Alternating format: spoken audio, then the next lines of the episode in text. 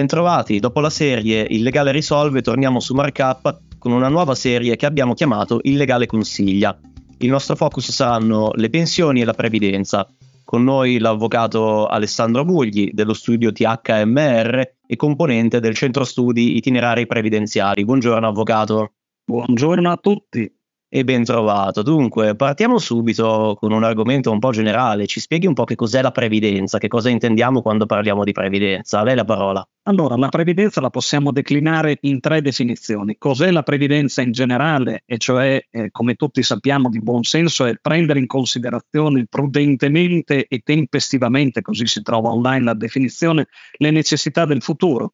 È essere previdenti, ad esempio, mh, portarsi l'ombrello quando si immagina che stia per piovere. Ovviamente per quello che interessa a noi qui è essere previdenti riguardo ai rischi e ai bisogni della nostra vita. Non bisogna essere avversi ai rischi perché, come sapete, chi non risica non rosica evidentemente, ma bisogna comunque saper pianificare il futuro e questo tenteremo nei nostri ragionamenti di mettere giù magari un ordine, una, una sorta di approccio intelligente ai rischi e bisogni in materia previdenziale, poi andiamo a dire che senso previdenziale nella nostra definizione, evitando tuttavia di anticipare o mettere in ordine sparso i nostri rischi e bisogni, magari pensare subito alla pensione, cosa che peraltro bisogna fare, ma magari dimenticarsi di altro nel frattempo, la propria salute, la propria casa ed altro.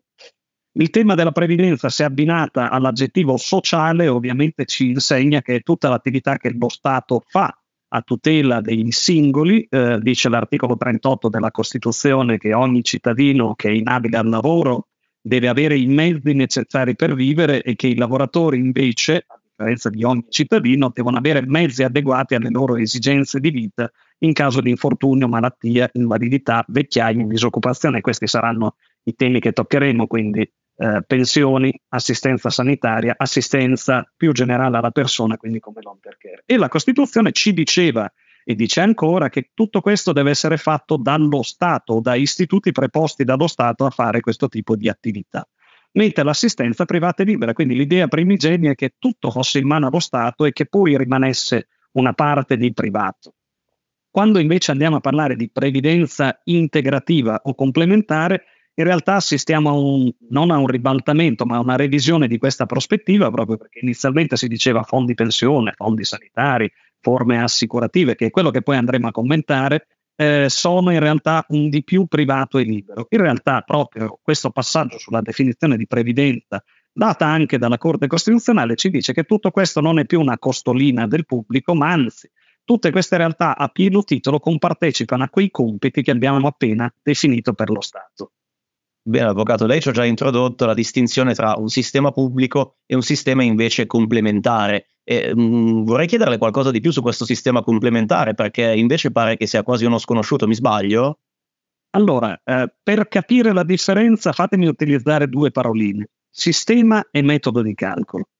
Il sistema, per capire il privato bisogna capire il pubblico, come funziona il sistema pubblico, è un sistema, si dice, a ripartizione, detta più simpaticamente, più diretta, chi lavora, chi con- deve contribuire per la pensione, paga durante l'anno i suoi contributi o una volta all'anno i suoi contributi a seconda di qual è la regola e questi contributi sono utilizzati per pagare le pensioni di chi si è già ritirato dal mercato. Avendo una bilancia, non dico di uno a uno lavoratore pensionato, è chiaro che non si creano riserve, quindi quel che viene raccolto lo si utilizza, quindi il trentatré per cento normalmente del reddito, se parliamo di dipendenti, tra datore e lavoratore vengono versati e quelli li si utilizza per pagare le pensioni. Questo è il sistema a ripartizione. In realtà il sistema complementare lavora su un sistema che si chiama a capitalizzazione, cioè tutto quello che io verso non è che è utilizzato per pagare le pensioni, ma viene accantonato ed investito.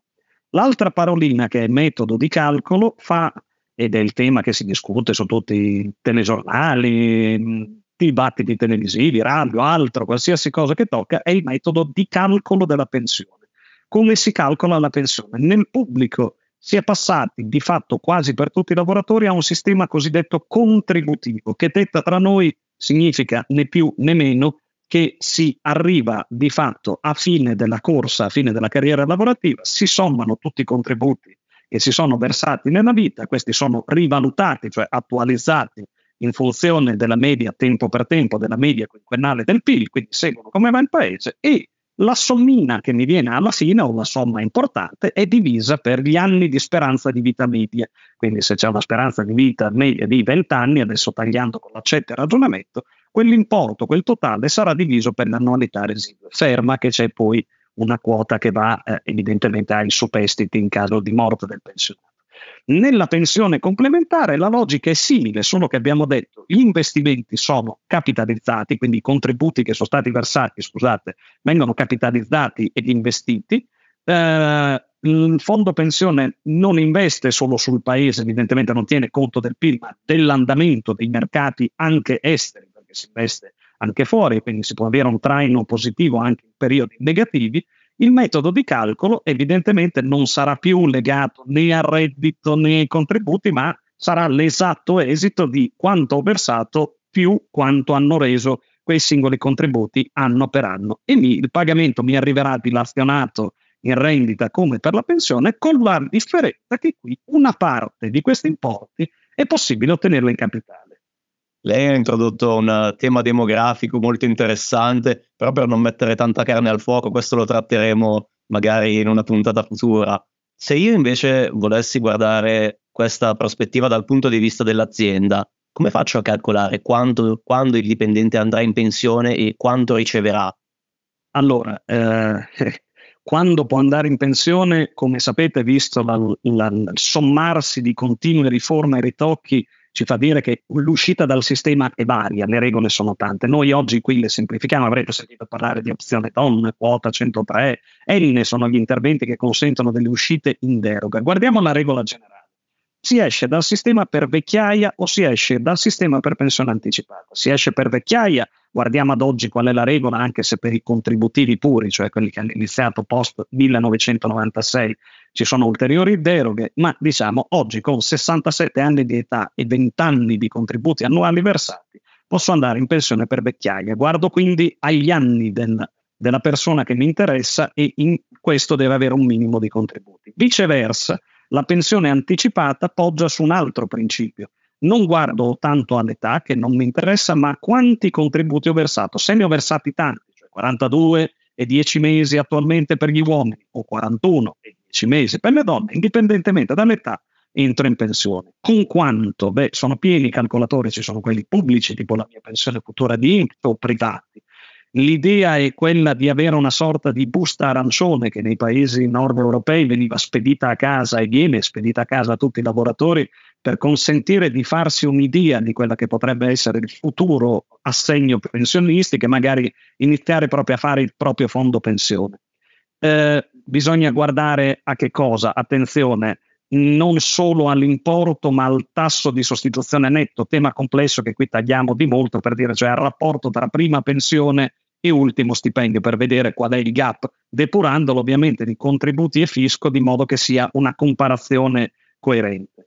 Ora, più siamo vicini alla pensione, più il calcolo sarà preciso, quindi la regola di uscita la conosciamo, il quanto sarà più puntuale, più siamo lontani, più è evidente che può succedere qualcosa lungo la vita lavorativa che può incidere pesantemente sul calcolo e soprattutto attenzione che non possiamo prevedere, l'abbiamo detto prima, quale sarà la rivalutazione dei miei contributi, perché non conosco evidentemente il P I L dei prossimi anni. Le stime che si utilizzano, cioè quelle generali della Ragioneria dello Stato, dicono uno virgola cinque di crescita media. È chiaro che non tutti gli anni la media quinquennale fa quell'importo lì, abbiamo avuto anche anni in cui il valore era negativo. Quindi più si è vicini più è facile, più si è lontani evidentemente più bisogna andare di previsioni con una certa attenzione.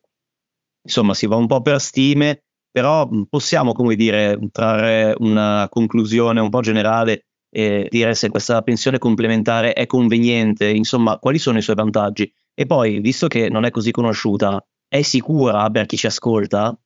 Allora, rispondo mh, che certamente conviene, come tutti gli strumenti, è bene farsi consigliare eh, da persone professionali e quindi non fare scelte se non si è sicuri della propria, da, da, della propria conoscenza dei mercati e di altro, ma è uno strumento certamente sicuro. E lì, nella sua versione moderna, dalla, dalla riforma del duemilacinque, dal decreto duecentocinquantadue che è entrato nel duemilasette, ma in realtà è lì da decenni la logica della pensione complementare che assisteva prima degli anni novanta i grandi settori produttivi o dei servizi, anche scusate, qua nel settore bancario, il settore assicurativo, dove c'erano contratti solidi sotto questo tema, ma c'è, fatemi dire, una convinzione errata, cioè che la pensione complementare serva solo per i nostri giovani.